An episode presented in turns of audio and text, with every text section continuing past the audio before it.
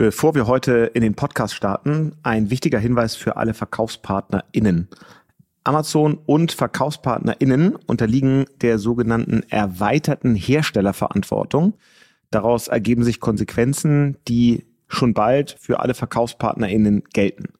Um eine Sperrung eurer Angebote auf dem deutschen Amazon Marketplace ab dem 15. Juni zu vermeiden, ladet bitte schnellstmöglich eure Lucid-Nummer also die Registrierungsnummer für Verpackungen bei Amazon hoch. Alle Infos, was jetzt zu tun ist, findet sich auf amazon.de slash EPR. Da gibt's auch eine Übersicht über kommende Maßnahmen im Rahmen der erweiterten Herstellerverantwortung. Also guckt vorbei www.amazon.de slash EPR und bei allen Fragen darum hilft euch auch der Verkäuferservice. Heute zu Gast nicht Emma oder Noah, sondern Fabian Bitter, aber der kommt von Emma und Noah, einer D2C-Marke für Babybekleidung. Herzlich willkommen zu Unternehmerinnen der Zukunft, dem Amazon-Podcast zum Marketplace. Zu dem Zeitpunkt, als wir gestartet haben, waren wir tatsächlich einer der ersten Seller, die auf Amazon im äh, Baby-Textilsegment ähm, Produkte angeboten haben. Und wir haben natürlich das massive Potenzial von Amazon gesehen. Eine riesige Kundschaft, die bereits sehr, sehr kauforientiert sucht. Ich bin Alexa. Herzlich willkommen zu Unternehmerinnen der Zukunft, dem Amazon-Podcast zum Marketplace. Wir stellen euch Menschen vor, die smart online handeln. Clevere Marketplace-Profis und erfahrene E-Commerce-Experten berichten offen von ihren Erfolgen und Fails. Und hier ist euer Gastgeber, Jan Bechler. Ohne viele Worte geht's direkt rein in die neue Folge. Herzlich willkommen, Fabian Bitter. Moin, moin. Moin, Jan. Freut mich, dass ich hier sein darf heute. Ja, freut uns auch. Erzähl mal, ähm, Fabian, wie heißt dein Kind oder wie heißen deine Kinder? Das ist tatsächlich eine sehr gute Frage, ähm, bekomme ich regelmäßig gestellt. Kann ich dir tatsächlich nicht beantworten oder noch nicht beantworten, ähm, weil ich selber bis dato äh, keine Kinder habe. Okay, dann stellt sich ja natürlich sofort die Frage, wie kommt man dazu, eine Firma zu gründen oder mit aufzubauen, die Babyklamotten vertreibt, wenn man selber ja keine Kinder hat, weil es gibt ja immer so ein bisschen diesen Spruch, eat your own dog food, ne? ähm, also konsumier irgendwie deine eigenen Produkte, du musst die selber leben, um zu verstehen, was deine Zielgruppe eigentlich will, was gut ist, was schlecht ist. Erzähl doch mal so ein bisschen, ähm, wie bist du dazu gekommen, Emma und Noah mit aufzubauen und was macht ihr eigentlich? Ja, das ist eine sehr gute Frage. Wie bin ich zu Emma und Noah gekommen? Ähm, ich glaube, dafür ist ganz interessant, sich einmal äh, meine Historie anzuschauen. Ich komme ursprünglich äh, aus dem Textilsegment aus dem E-Commerce und war bei meiner letzten Station vor Emma und Noah äh, tatsächlich äh, bei Fontoff, unter anderem bei der Marke Affenzahn und äh, bin Geile darüber... Rucksäcke, die die Kollegen produzieren, ne? Auf jeden Fall, auf jeden Fall auch sehr erfolgreich natürlich auf Amazon ja. und bin über Affenzahn äh, das erste Mal in den Kontakt gekommen äh, mit der Kids-Branche, war total fasziniert, ähm, war total begeistert von der Transparenz, dieser guten Laune, Positivität, die in diesem gesamten Markt eigentlich vom Endkunden bis hin zum Hersteller äh, übertragen wurde und war total geflasht davon und habe mich da direkt äh, sofort extrem wohlgefühlt und äh, mir war klar, dass ich auf jeden Fall in diesem Bereich äh, etwas machen möchte bin dann äh, über Umwege in Kontakt gekommen äh, mit meiner Co-Founderin Aline, die zu dem Zeitpunkt Emma und Noah tatsächlich schon gegründet hatte und ähm, auf der Suche nach einem Co-Founder war, ähm, der die Bereiche E-Commerce, äh, Marketing und Vertrieb abdeckt, was dann zufällig genau auch mein Profil war. Da sind wir eigentlich über äh, ja, mehrere private Treffen fachlich und persönlich dann auch sehr schnell zusammengekommen. Und ich bin dann kurze Zeit später bei Emma und Noah als Co-Founder mit eingestiegen, auch obwohl ich keine eigenen Kinder bis dato hatte oder habe. Ja, die hat sich dich dann ausgesucht als Co-Founder, hast du gesagt, wegen deines Profils E-Commerce, Technologie. Wie hast du dir denn das Profil aufgebaut? Was hast du vorher gemacht? Ähm, also ich habe ursprünglich mal ganz klassisch International Management an der WHU studiert und wusste von vornherein mit sehr starkem Fokus, dass ich äh, in die Startup-Welt reingehen möchte. War dann aber fertig mit meinem Studium, äh, stand erstmal da und hatte ja eigentlich keine Idee und auch kein Team, was ich machen möchte. Äh, habe dann überlegt, okay, wie gehst du es jetzt an? Habe dann mehrere Bewerbungen geschrieben und bin bei einem Start-up in Düsseldorf gelandet, bei einem Modelabel, daher auch der Textilbezug dann wieder zu Emma und Noah. Ähm, hatte dort eben die Möglichkeit, sehr, sehr eng äh, mit äh, dem Gründer Assem von Tigger, hieß die Marke damals, äh, zusammenzuarbeiten. Bin dort eben eingestiegen und als erste Aufgabe äh, hieß es dann, ja, mach doch mal den US-Markt. Ich hatte natürlich keine Ahnung davon, dachte aber, okay, gute Chance, sehr gründungsnahes Umfeld, das machst du, das bekommst du hin. Und äh, ja, habe dann meine Sachen gepackt und bin äh, rüber nach LA geflogen. Hab dann erstmal als Art One-Man-Show äh, vor Ort erstmal alles gemacht. Und über die Zeit, ich habe das Ganze dann drei Jahre gemacht, hat sich bei mir eigentlich sehr, sehr stark äh, rauskristallisiert, dass der Bereich E-Commerce, äh, digitales Marketing, äh, aber auch Vertrieb äh, meine Stärken sind, äh, dass ich da extrem gut äh, meine Stärken äh, ausspielen kann, dass ich mich extrem wohl darin fühle, äh, sehr gut vernetzt bin mittlerweile auch, habe äh, diese drei Bereiche irgendwie sehr, sehr stark als mein Steckenpferd äh, gesehen. Erzähl doch mal, ähm, was Tigger macht, für die, die es nicht kennen. Und wie ist denn das so, wenn man dann da so als einzige Person auf einmal in die USA geht, um da ein komplett neues Geschäft aufzubauen? Und ja. vielleicht auch so ein bisschen, wie hast du es gemacht? Ähm, also für alle, die es nicht kennen, äh, Tigger, beziehungsweise mittlerweile heißt die Marke äh, Young Poets Society, YPS abgekürzt, ist ein Düsseldorfer Modelabel, sehr stark ursprünglich spezialisiert auf den Bereich äh, Lederjacken oder Lederprodukte ähm, generell. Mittlerweile eigentlich hat Tigger beziehungsweise YPS ein Vollsortiment, ähm, also von Schuhen über Jeans, T-Shirts, Pullover, Hemden, Jacken ist da alles mit dabei, sind relativ stark über Social Media und Influencer Marketing äh, bekannt geworden tatsächlich. Wie bin ich das Ganze angegangen? ich war dann, äh, ich kam in LA an und war natürlich äh, voller Energie und voller Vorfreude und äh, habe dann festgestellt, okay, ich habe eigentlich überhaupt gar keine Ahnung, wie ich das jetzt angehen soll. Habe dann aber gesagt, okay, im Endeffekt äh, kochen alle mit Wasser, also starte ich erstmal und äh, leg einfach mal los, äh, vernetz mich mit Leuten von der Uni, die ähnliche Erfahrungen gemacht haben, äh, versuche mir vor Ort ein Netzwerk aufzubauen und habe dann äh, einfach losgelegt tatsächlich zu machen. Ähm, Fokus war bei mir natürlich durch äh, Marketing und Vertrieb immer der Umsatz. Damit habe ich eigentlich direkt angefangen, äh, mir äh, meine Fokusliste äh, aufzubauen an Themen, äh, an Bereichen, ähm, um ja relativ schnell auch einfach Umsatz aufzubauen aufbauen.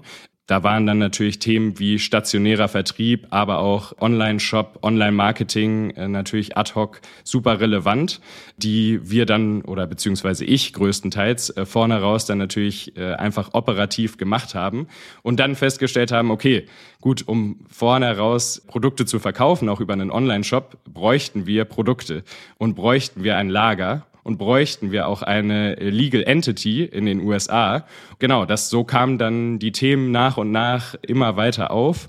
Bin dann eins nach dem anderen tatsächlich angegangen, bis wir am Ende ein Team vor Ort hatten, ähm, einen knapp siebenstelligen Umsatz gemacht haben und da wirklich gut was aufgebaut hatten äh, in relativ kurzer Zeit in einem doch sehr äh, anspruchsvollen und sehr wettbewerbsstarken Markt, gerade was natürlich Fashion angeht. Ja, jetzt kommst du da in die USA als One-Man-Show hast eigentlich nichts ähm, und musst irgendwie loslegen. Das klingt ja für viele dann so nach einer Riesenhürde, wo man sich fragt, okay, wie soll das gehen? Wie lege ich los? Ich denke dann immer so ein bisschen an den ersten Investor, den meine beiden Partner und ich in unserem ersten Startup hatten, bevor wir dann später Fink 3 als Agentur gegründet haben.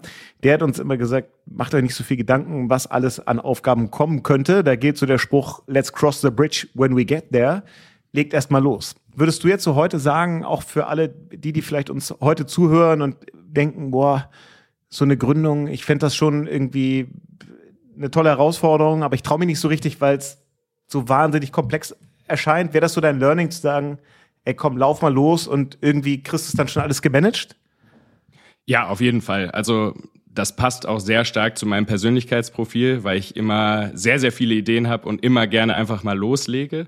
Aber auch bis heute wenn wir uns anschauen, wo wir mit Emma und Noah jetzt auch äh, mittlerweile stehen, würde ich das immer noch so sehen. Also wir machen jeden Tag immer noch Themen einfach, von denen wir keine Ahnung haben, äh, die wir vorher noch nie gemacht haben.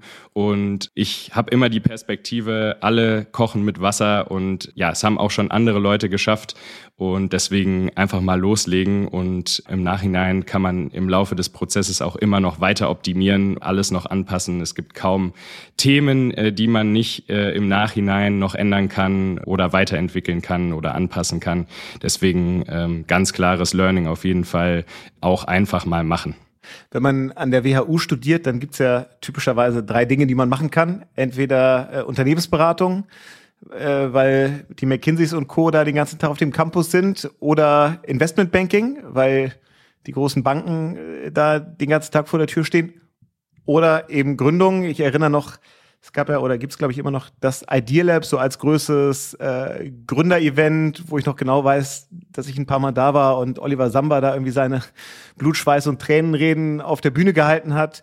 Und alles sind ja irgendwie attraktive und sicherlich auch sehr, wenn es gut läuft, sehr lukrative Karrierewege. Was war für dich so der Grund zu sagen, ich gehe jetzt den Weg der Gründung? Was hat dich daran so, so gereizt? Was war, warum war das so attraktiv, da sehr hochdotierte Angebote wahrscheinlich aus einer Beratung auszuschlagen? Vermute ja. ich jetzt mal. Ja, auf jeden Fall. Ähm, ich glaube, auch das wieder hängt sehr, sehr stark mit meiner Persönlichkeit zusammen. Ähm, ich habe ein sehr hohes Risikoprofil als Person. Ich baue gerne Themen auf. Also mir haben in der Schulzeit schon immer Projekte gefallen, wo ich quasi von nichts einfach loslegen musste. Und ich wollte immer etwas machen, wo ich draufschauen kann und etwas Eigenes geschaffen habe, wo ich für verantwortlich bin, weil ich auch immer das Gefühl hatte, wenn ich 100 Prozent der Verantwortung trage, treffe ich für mich persönlich die besten Entscheidungen, weil ich Ultimo eben äh, dafür verantwortlich bin. Deswegen war für mich auch der spannendste Zweig an der WHU tatsächlich diese Praxisorientierung und diese Start-up-Nähe. Ich habe mir während der Uni äh, natürlich Beratung und Investmentbanking auch angeschaut, ähm, weil ich persönlich immer der Meinung bin, dass ähm, ja ein möglichst breiter Horizont immer zu einer hohen Entscheidungsqualität beiträgt aber habe dann für mich einfach festgestellt, dass ja der Bereich Startup, Gründung, Unternehmertum der für mich richtige ist und der Bereich ist, in dem ich langfristig glücklich bin und in dem ich voll aufgehen kann und meine Stärken entfalten kann. Dann warst du da also in den USA für, ähm, für YPS. Dann ist man ja eigentlich schon, wenn man in Los Angeles ist, ist man ja nicht so weit weg von San Francisco, vom Silicon Valley und eigentlich ja dem, dem Nukleus der Startup-Welt. Also nirgendwo ist da so viel los wie ähm, in, in Kalifornien. Was war dann für dich der Grund zu sagen, ich gehe zurück nach Deutschland? Und wie ging es dann weiter zu Fontoff und äh, am Ende zu Emma und Noah? Ja, also wie kam die Entscheidungsfindung, dass ich dann letztendlich auch gesagt habe, für mich ist die Reise bei Tigger YPS ähm, an der Stelle zu Ende, war einfach ähm, die Lernkurve. Ja, äh, das, was ich eben schon gesagt hatte, ähm, die Verantwortung, diese vollständige Verantwortung, die ich persönlich empfinden muss, ähm, damit ich die höchste Qualität irgendwie an Entscheidungen, an Leistung bringen kann, die war da natürlich nicht gegeben, weil ich im Endeffekt nicht die schlussendlich letztendlich volle Verantwortung getragen habe, weil im Endeffekt natürlich Assem, der Gründer, als Geschäftsführer vollständig äh, verantwortlich ist für das Geschäft. Und deshalb habe ich für mich persönlich einfach gemerkt, okay, die Lernkurve ist bis zu einem gewissen Grad da, aber dann auch für mich äh, längerfristig, ja, hatte sie da das Maximum erreicht und ähm, habe dann für mich entschieden, okay, ähm, ich möchte äh, noch was Eigenes machen, mich nochmal neu orientieren, äh, ein Team finden, eine Idee finden und äh, dann wirklich vollständig in die Gründung einsteigen. Genau, bin dann rausgegangen und stand dann natürlich erstmal da. USA ähm, hatte ich für mich persönlich äh, zu dem Zeitpunkt erst einmal ausgeschlossen, ähm, vor dem Hintergrund, das Netzwerk, was, was ich vor Ort aufgebaut hatte, ähm, war nicht unbedingt nur ähm, auf Startup fokussiert, sondern kam sehr stark zum Tragen, natürlich vor dem Hintergrund des Erfolges für Tigger und YPS. Und äh, von daher äh, habe ich für mich persönlich dann entschieden, erstmal zurück nach Deutschland zu gehen, weil ich auch gesagt habe, okay, das, das WHU-Netzwerk zum Beispiel ähm, im Startup-Bereich ist extrem stark und äh, dort äh, möchte ich mich erstmal vernetzen und schauen, ähm, ja, ob ich eine Gründungsidee finde und äh, ein passendes Gründerteam. Genau, bin dann wieder zurück nach Deutschland gegangen und stand dann natürlich wieder erstmal da, wie nach der Uni äh, auch schon. Hab dann gemerkt, okay, äh, eine Idee habe ich immer noch nicht, ein Team habe ich auch immer noch nicht. Ja, was mache ich jetzt? Und ähm, das war eigentlich der Moment, ähm, wo ich mir nochmal konkret angeschaut habe, auch auf deine Frage nochmal zurückzukommen, wie so E-Commerce, Digital Marketing und Vertrieb, wo ich mir angeschaut habe, okay, was ist eigentlich mein Profil, mein Gründungsprofil, was ist mein Skillset, was ist meine Persönlichkeit? Und habe mich sehr, sehr stark in Deutschland wieder mit mir selber auseinandergesetzt. Bin dann zu dem Schluss gekommen, dass das meine Stärken sind, dass ich aber gemerkt habe, okay, in dem technischen Bereich, was Programmierung oder Entwicklungs-Know-how oder Zusammenarbeit mit Entwicklern angeht, fehlt es mir noch an Fähigkeiten und habe dann für mich entschieden, dass ich erst einmal äh, nach Berlin gehe und ein Programmierbootcamp mache, bei dem ich drei Monate irgendwie jeden Tag zehn, zwölf Stunden gelernt habe zu programmieren, äh, das mir tatsächlich heute auch noch äh, in meiner Arbeit äh, täglich hilft, in der Kommunikation mit Entwicklern, in der eigenständigen Möglichkeit, irgendwie Themen umzusetzen. Und ähm, während dieser Zeit bin ich tatsächlich nochmal mit Fontoff in Kontakt gekommen. Vor dem Hintergrund allerdings wieder äh, in den US-Markt zu gehen. Ähm, ich war in Kontakt mit den drei Gründern hatte von vornherein gesagt, wir können uns gerne zu der Thematik austauschen, aber perspektivisch ähm, möchte ich auf jeden Fall ein eigenes Unternehmen gründen. Äh, das war für die drei Jungs ähm, auch völlig fein, äh, hatten dann aber gesagt, okay, pass auf, äh, wie wäre es denn, du hast jetzt die Erfahrung gesammelt, äh, wenn du die Infrastruktur in den USA für uns aufbaust und äh, wir dir dabei helfen und dich dabei unterstützen, eine eigene Gründungsidee zu entwickeln und ein Team zu finden. Ähm, das klang dann natürlich wieder sehr verlockend, fand das auch nochmal einen guten Schritt, nochmal ein größeres Startup, auch nochmal direkte Zusammenarbeit mit diesmal dann drei Gründern, ähm, noch einmal der Schritt in die USA mit größerem Budget, eigentlich ein Projekt, in dem ich mich dann mittlerweile natürlich sehr gut auskannte, nochmal auf die Beine zu stellen. Und habe das dann schlussendlich auch gemacht. Ähm, bin dann in die USA gegangen, äh, diesmal nach New York, habe eigentlich das gleiche Projekt nochmal gemacht, unter anderem dann äh, sehr verstärkt für die Marke Affenzahn. Bin über Weihnachten wieder in Deutschland gewesen und über diesen Zeitraum in Kontakt gekommen mit Aline, die eben auf der Suche war ähm, nach einem Co-Founder für diese drei Bereiche bei Emma und Noah. Ähm, das Unternehmen hatte sie schon ein halbes, dreiviertel Jahr vorher gegründet. Und wir haben uns dann getroffen ähm, und uns ausgetauscht, erstmal auf fachlicher Ebene dann auch auf persönlicher Ebene. Und wir haben beide relativ schnell gemerkt, dass, ähm, dass das gut funktionieren könnte. Sowohl fachlich sind wir sehr komplementär. Also meine Co-Founderin Aline ähm, setzt sich sehr stark mit äh, Produkt und Operations auseinander und ich eben natürlich E-Commerce, digitales Marketing und Vertrieb. Und auch, dass wir von den Persönlichkeiten sehr komplementär sind. Ich hatte eben ja schon mal kurz gesagt, ich bin eher ein emotionaler Typ, Bauchgefühlsmensch. Ähm, ich mache sehr, sehr schnell gerne. Und meine Co-Founderin ist eher sehr prozessorientiert, äh, produktfokussiert, sehr detailorientiert und auch deutlich analytischer nochmal als ich wahrscheinlich. Und wir beide haben gesagt, das, das hat Klick gemacht. Das sollten wir auf jeden Fall zusammen probieren. Ich bin dann natürlich wieder zu Fondorf gegangen und habe gesagt, pass auf Jungs, ich bin hier gerade mal knapp ein halbes Jahr, aber ähm, ja, wie es das Schicksal im Endeffekt vielleicht möchte, ähm, habe ich jetzt äh, ein Gründungsteam gefunden und eine Idee, wo ich sehr starkes Potenzial sehe und würde dann gerne rausgehen. Und das war tatsächlich für die drei Jungs dann auch äh, völlig in Ordnung. Ich hatte es auch vorher natürlich angekündigt. Genau, das war dann mein Schritt im Endeffekt zu Emma und Noah. Emma und Noah, wir haben ja schon in der Anmoderation so ein bisschen rausgehört, es geht offensichtlich um Kindertextilien, aber mal im Detail, was macht ihr eigentlich und wie macht ihr das? Wenn man sich Emma und Noah anschaut und in einem Satz beschreiben möchte, wir sind im Endeffekt eine Marke für Babyprodukte im Heimtextilsegment. Aline ist auf die Idee für Emma und Noah gekommen, sehr, sehr stark aus einmal einem emotionalen äh, Beweggrund und einmal aus einem rationalen Beweggrund. Der emotionale Beweggrund ist einmal das familiäre Umfeld bei Aline hat gerade in der Phase relativ viel Nachwuchs bekommen und Aline war immer wieder auf der Suche nach äh, Geschenken zur Geburt und ist eigentlich nie in dem Bereich fündig geworden, was sie sich vorgestellt hat. Ja, wenn man sich das vorstellt, neue Generation Eltern äh, mit Social Media, Internet aufgewachsen, sehr E-Commerce, Online-Shopping-affin. Ja, die meisten Produkte, die man eigentlich gefunden hat, äh, waren zu dem Zeitpunkt immer noch im stationären Handel verfügbar.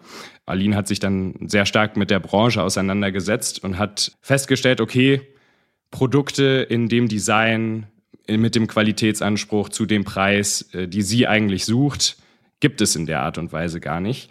Das heißt, wenn man sich den Markt anschaut, gibt es relativ viele äh, Familienunternehmen, Mittelständler, die schon Jahrzehnte am Markt sind und sehr, sehr stark aus dem stationären Handel kommen, sich eben natürlich auch auf den stationären Handel ähm, sehr stark fokussiert haben. Als sich Aline das, diesen Bereich angeschaut hat, ist ihr relativ schnell klar geworden oder aufgefallen, okay, es gibt diese Nische für Direct-to-Consumer-Vertriebsmodelle mit halt Produkten in einer nachhaltigen Qualität, mit einem Designstandard, der sehr stark die Eltern anspricht. Und das ist, glaube ich, auch äh, einer der großen Unterschiede. Ähm, Emma und Noah oder wir sprechen mit Emma und Noah vom Design her sehr stark die Elterngeneration an. Von den Mustern äh, sprechen wir eine sehr visuelle Sprache, eine sehr ästhetische Sprache, die sich gut zum Beispiel natürlich äh, in der heutigen Zeit bei Influencern oder auf Social Media in das moderne Interior äh, eingliedert. Genau, so ist sie eben zu der Idee gekommen.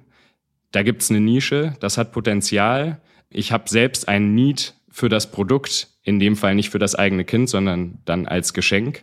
Und damit starte ich jetzt mal. Wie viele Produkte habt ihr mittlerweile im Sortiment?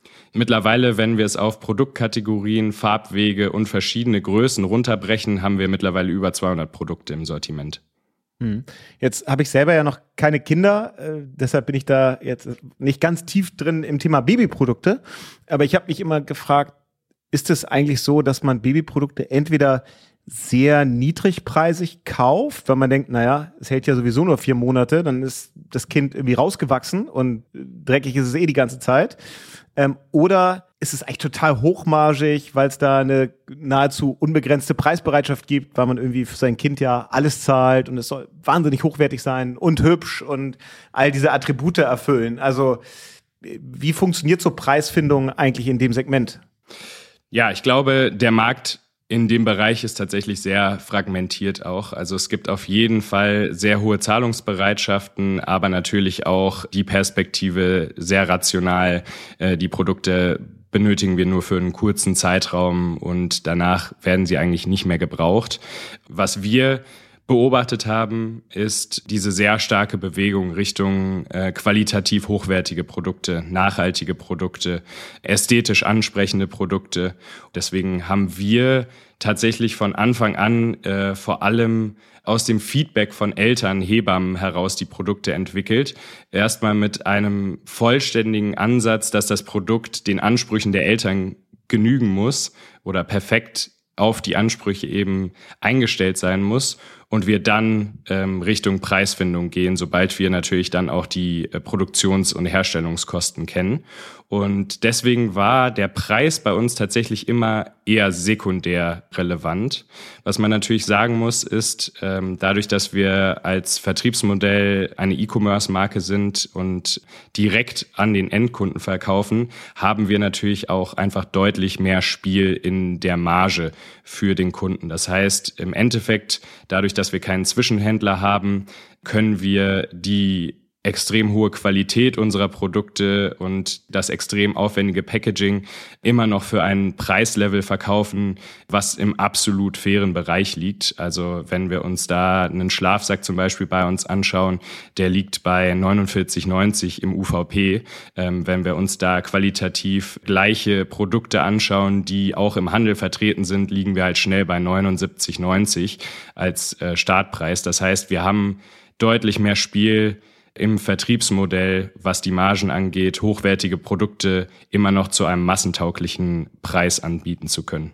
Trotzdem oder gar nicht trotzdem, es ist ja so, dass wenn man äh, dann Ware, auch wirklich physische, anfassbare Ware verkauft, irgendwoher braucht man ja Working Capital, weil man die Ware bezahlen muss, dann liegt die irgendwo in einem Lager, bis sie verkauft wird, dauert das ja Wie habt ihr das gelöst? Also gerade als ihr losgelaufen seid, bevor ihr so die ersten Umsätze gemacht habt, habt ihr das mit eigenem Geld gemacht? Ähm, ich weiß ja, rund um die WHU gibt's ja ein sehr aktives Netzwerk von, von Business Angels. Habt ihr euch da äh, Kapital geholt? Wie, wie habt ihr das so finanziert, den Start?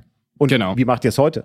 Ja, ähm, zum Start, wie du schon angesprochen hast, äh, sind wir tatsächlich ähm, über Investoren aus unserem persönlichen, aber auch über das äh, WHU-Netzwerk äh, gegangen, ähm, haben dort eine erste Finanzierungsrunde gemacht mit äh, Business Angels und ähm, haben damit eben den Grundstein gelegt, ähm, ja, die ersten Produkte, die ersten Produktionen auch bezahlen zu können. Und ähm, genau, über Laufe der Zeit sind wir dann tatsächlich sehr profitabel gewachsen, arbeiten mittlerweile mit ähm, Finanzierungsdienstleistern im Bereich Working Capital, aber natürlich auch äh, direkt mit Banken zusammen äh, für die Finanzierung unserer Ware und ja, des gesamten Working Capitals. Das ist ja ein Problem, das ganz viele UnternehmerInnen haben, die im E-Commerce unterwegs sind. Und ich weiß von ganz vielen, dass das immer ein totaler Schmerzpunkt ist Gib doch mal so ein paar Insights, wie das so für euch funktioniert hat. Mit wem spricht man da? Worauf achten die? Was muss man denen irgendwie zeigen, damit man dann eben auch das Working Capital bekommt? Also ganz wichtig ähm, sind tatsächlich die Unit Economics. Also ähm, wenn die aus meiner Sicht ähm, nicht vielversprechend sind für eine Skalierung, dann wird es aus meiner Perspektive im E-Commerce-Bereich gerade in der heutigen Zeit einfach sehr, sehr schwer. Und das war uns besonders wichtig von Anfang an. Ja, wir brauchen attraktive ähm, Unit Economics, um eben natürlich auch Business Angels, die ähm, eine gewisse Skalierungsfähigkeit des Unternehmens äh, auch mit natürlich größer werdendem Kapital einfach als Potenzial realistisch einschätzen. Und ähm, das war auf jeden Fall mein Hauptlearning. Die Unit Economics müssen von Anfang an stimmen, um eben ein profitables Wachstum ermöglichen zu können. Gibt ja viele Startups, ähm, die negative Unit Economics haben, ähm, die auch bereit sind, für den Erstkunden in den negativen Bereich zu gehen. Ähm, das haben wir von Anfang an gesagt, bewusst auch, das möchten wir nicht machen. Wir haben von Anfang an darauf geschaut, dass wir auf den Erstkauf auch profitabel sind und dann natürlich über den Customer Lifetime Value die Profitabilität pro Kunden natürlich deutlich steigern können. Wie groß seid ihr mittlerweile? So drei Jahre nach Start? Also umsatzseitig machen wir einen oberen einstelligen Millionenumsatz mittlerweile. Äh, teamseitig sind wir jetzt knapp zwölf Leute, ähm, suchen jetzt aktuell nochmal drei weitere Leute für unser Team und äh, sind perspektivisch wahrscheinlich bis Ende des Jahres knapp 20. Einen oberen siebenstelligen Betrag an Umsatz innerhalb von drei Jahren? Wie kommt man dahin? Also was sind so eure relevanten Sales-Kanäle? Wie verteilt sich der Umsatz da? Wo habt ihr angefangen? Wo wachst ihr hin? Angefangen haben wir tatsächlich ähm, auf Amazon, weil wir von Anfang an gesagt haben, okay, äh, wir sind noch keine bekannte Marke. Wir müssen äh, unser Produkt verifizieren, äh, außerhalb auch unseres persönlichen Freundes- und Familienkreises und haben da natürlich eine sehr starke Möglichkeit auf Amazon gesehen. Zu dem Zeitpunkt, als wir gestartet haben, waren wir tatsächlich äh, einer der ersten Seller, die auf Amazon im äh, Baby-Textilsegment ähm, Produkte angeboten haben. Und wir haben natürlich das massive Potenzial äh, von Amazon gesehen. Eine riesige Kundschaft, die bereits sehr, sehr kauforientiert sucht.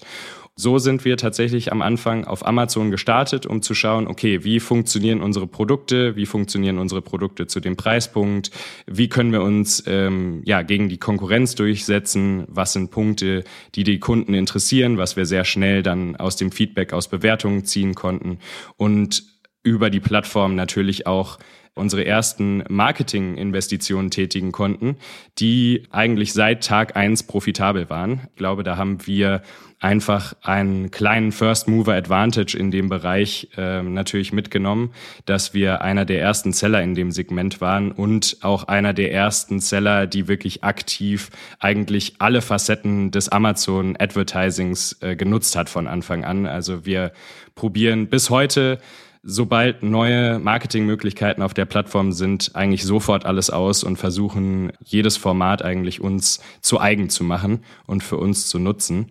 Und so sind wir am Anfang sehr, sehr stark gewachsen und am Anfang natürlich da auch ähm, ja, mit, mit profitablen Werbeanzeigen, ähm, Marketing-Investments, ähm, ja, unser Wachstum weiter angeschoben. Und das macht ihr alles in-house? Genau, das machen wir alles in-house. Wir haben von vornherein gesagt, okay, das ist mit einer unserer Kernkompetenzen vor allem auf der Plattform Amazon. Ähm, es gab zu dem Zeitpunkt auch tatsächlich wenig Experten in dem Segment, ähm, die wir hätten ähm, ja, bezahlen können oder äh, die wir hätten aufbauen können, weil wir natürlich auch selbst noch wenig Know-how hatten. Das heißt, wir haben uns das alles einfach wieder durch Machen beigebracht und haben uns da nach und nach dann äh, weiterentwickelt einfach über die Zeit.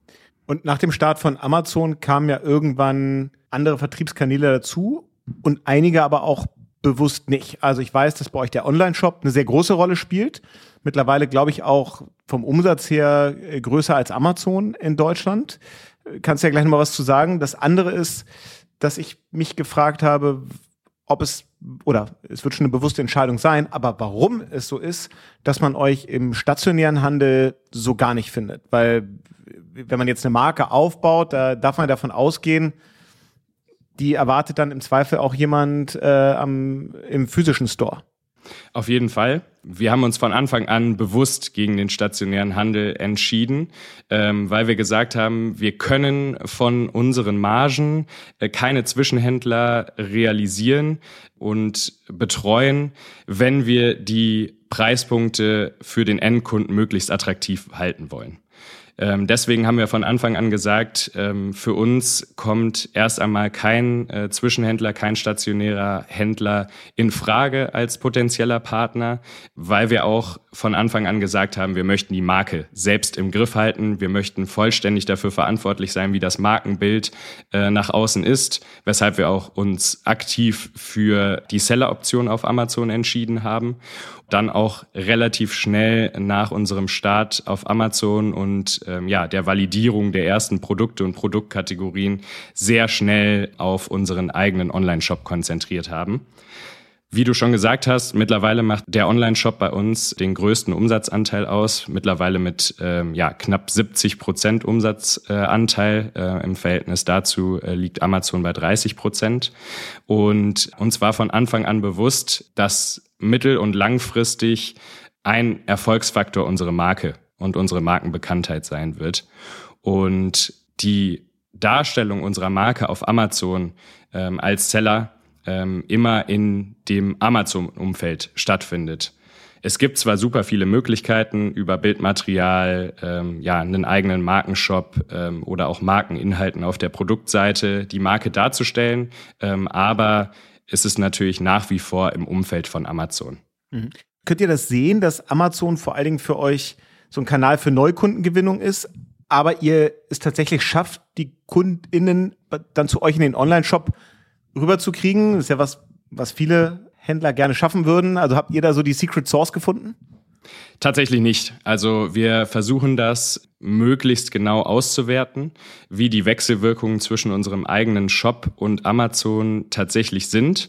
Die Kundendaten auf Amazon sind natürlich nur beschränkt zugänglich für uns. Das heißt, ja, wir können nur einen annähernden Wert finden und ähm, haben das einmal abgeglichen mit den Kundendaten aus unserem Shop und über die Gesamthistorie ist die Wechselwirkung untereinander liegt bei unter ein Prozent. Also auch wir haben da bis dato äh, noch nicht den heiligen Gral gefunden, um ja Kunden von Amazon eigentlich auch ähm, ja für unseren Online-Shop zu gewinnen. Wenn ihr jetzt in andere Länder geht, hat sich das dann bewährt? Also ist das so, dass ihr sagt, jetzt nehmen wir das Playbook, das in Deutschland gut funktioniert hat und rollen das eins zu eins in andere Märkte aus? Also wieder schneller, relativ unkomplizierter Start über Amazon, zum Beispiel PanEU und dann kommt da der eigene Online-Shop oder sagt ihr, hm, in anderen Ländern ist dann doch ein bisschen komplexer, das aus Deutschland daraus zu steuern. Da machen wir nur Amazon oder vielleicht auch andere Marktplätze, weil die in anderen Ländern eine, eine andere Bedeutung haben? Genau, bis dato machen wir tatsächlich ausschließlich in anderen Ländern ähm, Amazon. Also wir sind ausschließlich präsent als Amazon-Seller in anderen Ländern. Ähm, das sind unter anderem Frankreich, Italien, äh, Spanien und UK. Ähm, für uns auch ein strategischer Weg, neue Märkte zu validieren, weil wir sehr, sehr viele Unterschiede auch in den einzelnen Märkten natürlich erwartet haben und auch festgestellt haben. Und Amazon bietet natürlich als Plattform auch über das Pan-EU-Verfahren eine sehr, sehr schlanke, attraktive Möglichkeit für uns, in neue Märkte zu gehen und ähm, dort unsere Produkte zu testen und unsere Marke. Das heißt, wir sehen relativ schnell lokale Unterschiede, ähm, zum Beispiel was den Anspruch an Designs angeht. Zum Beispiel in Italien funktionieren ganz andere Designs als in Deutschland fun funktionieren. In Frankreich funktionieren wieder andere Designs oder Produktkategorien, die in Italien funktionieren. Und wir waren uns von Anfang an bewusst, dass wir erst unsere Kunden wieder, wie wir es auch in Deutschland gemacht haben, genau verstehen und kennenlernen müssen, bevor wir mit der eigenen Marke ganzheitlich auch natürlich dann mit einem deutlich höheren Investment äh, und deutlich mehr Kapazitäten wirklich vor Ort im Markt aktiv werden. Lass uns mal ein bisschen über euer Marketing reden und auch über Markenaufbau. Du hast ja jetzt schon gesagt, dass ihr so die gesamte Klaviatur des Amazon Advertising komplett bespielt. Wir haben aber auch schon gelernt, dass ihr eine eigentlich eine sehr stark visuell geprägte Brand seid, eigentlich so ein bisschen so eine Instagrammable Marke. Äh, deswegen wäre jetzt meine Vermutung, dass Paid Social für euch total relevant ist, weil ihr vielleicht auch eher Push-Kommunikation als Pull-Kommunikation machen wollt. Ähm, erzähl doch mal so ein bisschen, was ihr da macht in, in dem Bereich, um wirklich eine Marke aufzubauen auf Amazon, aber vor allem auch darüber hinaus. Wir sind mit unseren äh, Marketingkanälen vor allem auf Social Media fokussiert, also vor allem auf Push-Marketing. Ähm, wie du schon richtig gesagt hast, Push-Marketing ist für uns äh, aufgrund der Visualität, der Emotionalität unserer Produkte der Hebel in der Skalierung und auch äh, im gesamten Wachstum und Erfolg des Markenaufbaus. Pull-Marketing auf der anderen Seite funktioniert für uns mittlerweile nachgelagert sehr gut, aber hat am Anfang zu Beginn des Markenaufbaus ja eigentlich fast gar nicht funktioniert, ähm, weil wir, wenn man unsere Marke nicht kennt, die Produkte nicht kennt, ja erstmal nur den Preis sieht, zum Beispiel bei Google Shopping, dann war es sehr schwer für uns äh, am Anfang uns dort zu positionieren.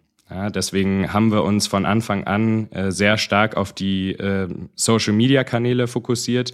Äh, zum einen dort Paid Social, also ähm, alle bezahlten Werbekampagnen, aber auch zum anderen sehr, sehr stark auf den Bereich Influencer-Marketing, weil wir gesehen haben, dass in beiden Bereichen extrem viel Potenzial ist und in unserem Segment eigentlich ähnlich wie damals auf Amazon ähm, sehr wenig Aktivität ähm, herrschte, was Baby-Textilien und Heimtextilien im Bereich Kids angeht. Und da haben wir von Anfang an ähm, super schnell wachsen können. Da haben wir von Anfang an profitable Werbeanzeigen schalten können, ähm, profitable Zusammenarbeiten, Kooperationen mit Influencern realisieren können. Und ähm, das waren eigentlich die zwei Kanäle, ähm, die für den Großteil des Gesamtwachstums gesorgt haben und auch heute noch sorgen. Mhm. Deine äh, ehemaligen Kolleginnen von äh, von YPS, die haben ja auch hin und wieder ganz gute so Viral Stunts gemacht, um in den Feed der Leute zu kommen. Also ich erinnere mich an das Beispiel, dass sie Flugzeuge über NRW haben, glaube ich, fliegen lassen, die so in den Himmel dann Botschaften geschrieben haben und halb NRW hat das gesehen und hat es dann irgendwie auf Instagram gepostet und dadurch hat man eine Riesenreichweite aufgebaut, unbezahlt. Also klar, die Flugzeuge musste man schon bezahlen, aber eben jetzt nicht, nicht Instagram dafür bezahlen. Habt ihr euch da so ein bisschen was abgeguckt? Habt ihr sowas auch schon mal probiert? Tatsächlich öfter mal versucht. Ähm, wirklich erfolgreich waren bei uns so geplante Viralkampagnen eigentlich nie wirklich. Was bei uns tatsächlich äh, am stärksten funktioniert, was Viralität betrifft, ähm, sind unsere Kunden und Kundinnen. Also unser Einkaufserlebnis, und da legen wir extrem viel Wert drauf, ist, glaube ich, ähm, sehr, sehr einzigartig und auf den Kunden abgestimmt. Das sorgt wiederum dafür, dass super viele Leute ihre Einkaufserfahrungen auf Social Media teilen. Unboxing, das Geschenk in Instagram Stories verlinken, ja, einfach drüber sprechen. Und ähm, gerade bei neuen Produktlaunches, die wir ähm, sehr stark dann auch mit Influencern und über Social-Kampagnen ja, vorbereiten, ähm, sehen wir, dass Kunden eigentlich für den Hauptpush sorgen dass schlagartig ja sehr viel Reichweite organisch darüber generiert wird, dass Menschen, die bei uns kaufen, eigentlich ihr Einkaufserlebnis auf den sozialen Medien teilen.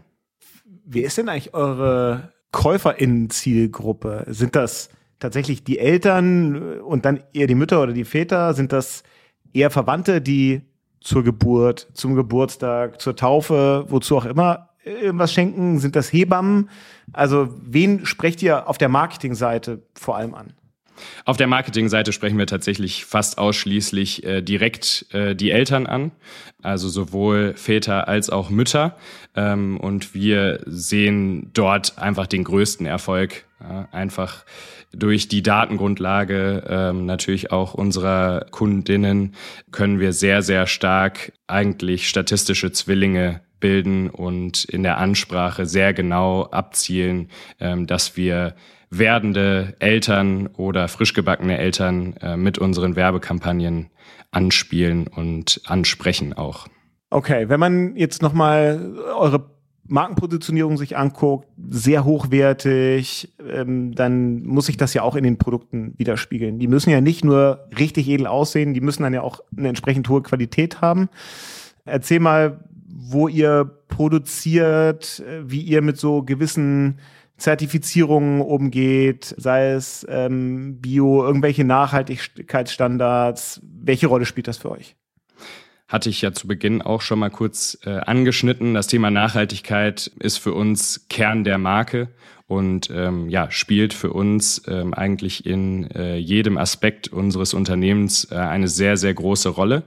Ich glaube, wichtig ist zu verstehen, dass wir Nachhaltigkeit, was man ja heutzutage eigentlich überall hört äh, und auch für alles verwendet wird, ähm, wir Nachhaltigkeit sehr, sehr stark als äh, Prozess sehen, als Entwicklung. Ich glaube, auch bei uns ähm, ist nicht alles 100 Prozent nachhaltig und Nachhaltigkeit ist nichts, was man, äh, was wir einfach anschalten oder abschalten, ähm, sondern wir sehen es sehr, sehr stark als Entwicklung an. Deswegen wir achten entlang der gesamten Wertschöpfungskette darauf, dass wir uns immer, immer weiterentwickeln und ähm, ja, immer den nächsten Schritt gehen, äh, immer wieder alles in Frage stellen. Es fängt bei den Rohstoffen an, bei denen wir direkt äh, mit den Rohstofflieferanten in Kontakt stehen. Ja, wir nutzen nur ähm, Bio-Baumwolle und ähm, genau, um da sicherzustellen, dass das auch die entsprechende Qualität, die entsprechenden Nachhaltigkeitsstandards hat, ähm, nutzen wir da nur GOTS-zertifizierte Bio-Baumwolle. Dann geht es weiter ähm, über unsere Produzenten, die größtenteils in China sitzen.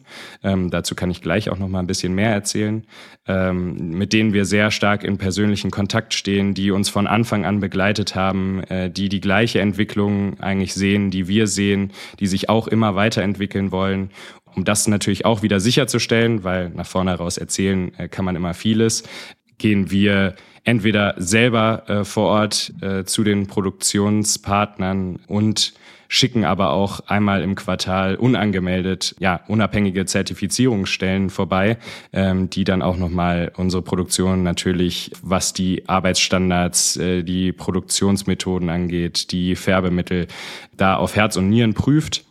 Ja, witzige Anekdote vielleicht dabei.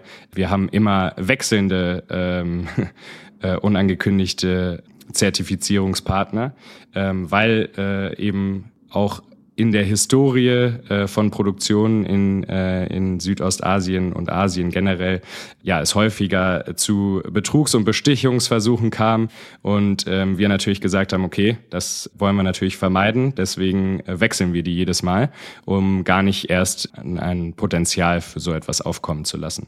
Genau, es geht dann weiter über äh, Logistik und Import. Ähm, ja, wir transportieren ähm, die die Ware mit einem Schiff oder per Schiff ja meistens aus Shanghai Richtung äh, Hamburger Hafen. Ähm, da bekomme ich auch häufiger die Frage, das ist doch äh, überhaupt nicht nachhaltig, mit dem Schiff den Transport zu machen. Und ähm, wir haben uns tatsächlich mal sehr intensiv damit auch auseinandergesetzt, gerade im Vorhinein. Und ja, was halt auffällig zum Beispiel ist, ist, dass die CO2-Bilanz von einem Vollcontainer äh, von Shanghai nach Hamburg äh, deutlich niedriger, also besser ist, als äh, zum Beispiel von einem Vollcontainer aus Portugal oder Türkei oder der Türkei per LKW ähm, nach Hamburg. Das ist halt, sind Informationen, die, die viele Menschen äh, wenn ich die Frage gestellt bekomme, erst einmal anders einschätzen und dann überrascht sind, dass das eigentlich so ist. Und ähm, genau, wir arbeiten dann eben auch im Endkundenversand zum Beispiel mit der DHL zusammen äh, von Anfang an über DHL Go Green. Ähm, alle unsere Verpackungskartons sind aus recyceltem Papier. Ähm, also wir versuchen wirklich äh, an der gesamten Wertschöpfungskette anzusetzen und uns immer weiterzuentwickeln. Ähm, das hört da natürlich nicht auf, sondern findet natürlich auch im Unternehmen, im gesamten Team statt. Und da ziehen wir alle an einem Strang dort ähm, ja eigentlich alles immer wieder in Frage zu stellen und uns regelmäßig weiterzuentwickeln. Klingt gut. Jetzt gucken wir mal nach vorne. Bei deiner Vita stellt sich natürlich automatisch die Frage, wann gehst du eigentlich in die USA und äh, wann kommt für euch der Markteintritt ähm, in Amerika? Sehr gute Frage. Ich habe mich das auch schon äh, letztens häufiger mal, äh, habe ich mir die Frage gestellt. Ähm, ich kann es dir tatsächlich nicht konkret beantworten. Wir sehen als nächste Märkte auf jeden Fall äh, im nächsten Schritt äh, die europäischen Märkte, bevor wir äh, in die USA gehen. Ähm, das heißt Italien, Frankreich, Spanien, UK, alles Märkte, die wir mittlerweile schon relativ erfolgreich auf Amazon äh, bedienen und in denen wir großes Potenzial natürlich sehen, ähm, auch über unsere unseren Online-Shop aktiv zu werden. Und die USA sind für mich natürlich irgendwo ein Herzensprojekt, ähm, aber ähm, ich bin auch deutlich, deutlich rationaler geworden in der Betrachtung des Marktes. Ähm, der bietet natürlich ein unfassbares Potenzial und es gibt auch einige Marken in unserem Segment, die in den USA extrem erfolgreich sind. Aber ich muss auf der anderen Seite auch sagen, äh, ja, der Markt ist geografisch auch sehr riesig und hat kulturell extreme Unterschiede.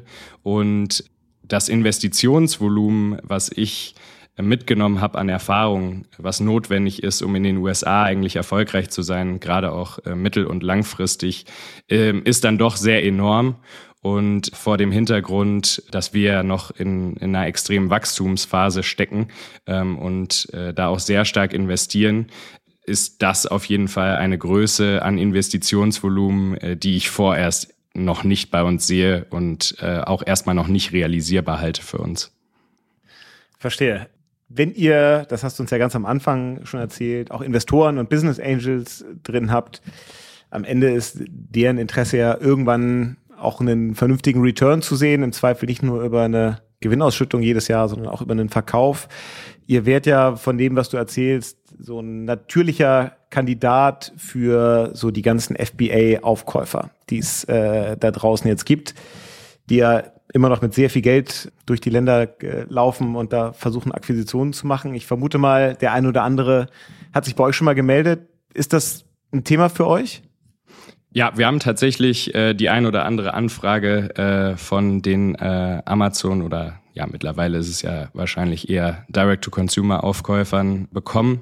Muss ich ganz klar sagen, äh, haben wir bisher immer im Vorhinein äh, bereits abgelehnt, ähm, weil wir das Potenzial bei Emma und Noah noch deutlich, deutlich größer einschätzen als das, wo wir aktuell sind. Ähm, ja, wir haben eine super Entwicklung, äh, wachsen jedes Jahr über 100 Prozent und ähm, das vor allem auch profitabel.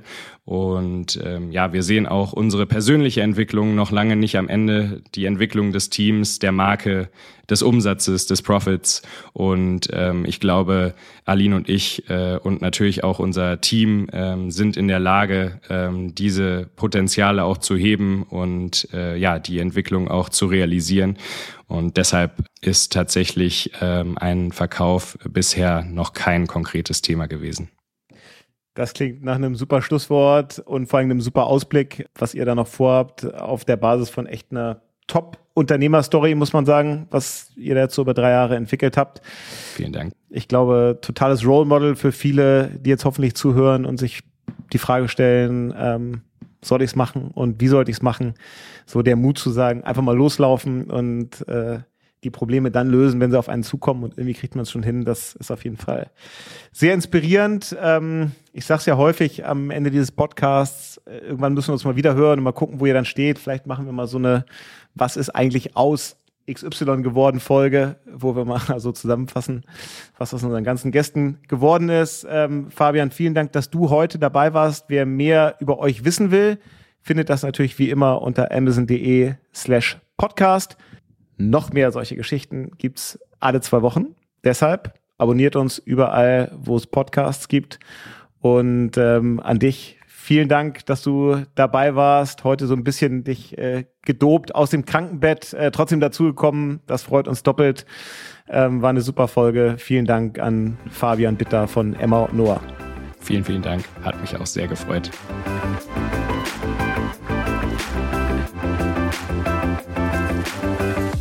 Das war Unternehmerinnen der Zukunft, der Amazon-Podcast zum Marketplace. Weitere Informationen zum Podcast und unseren Gästen findet ihr auf www.amazon.de/podcast. Bis zum nächsten Mal.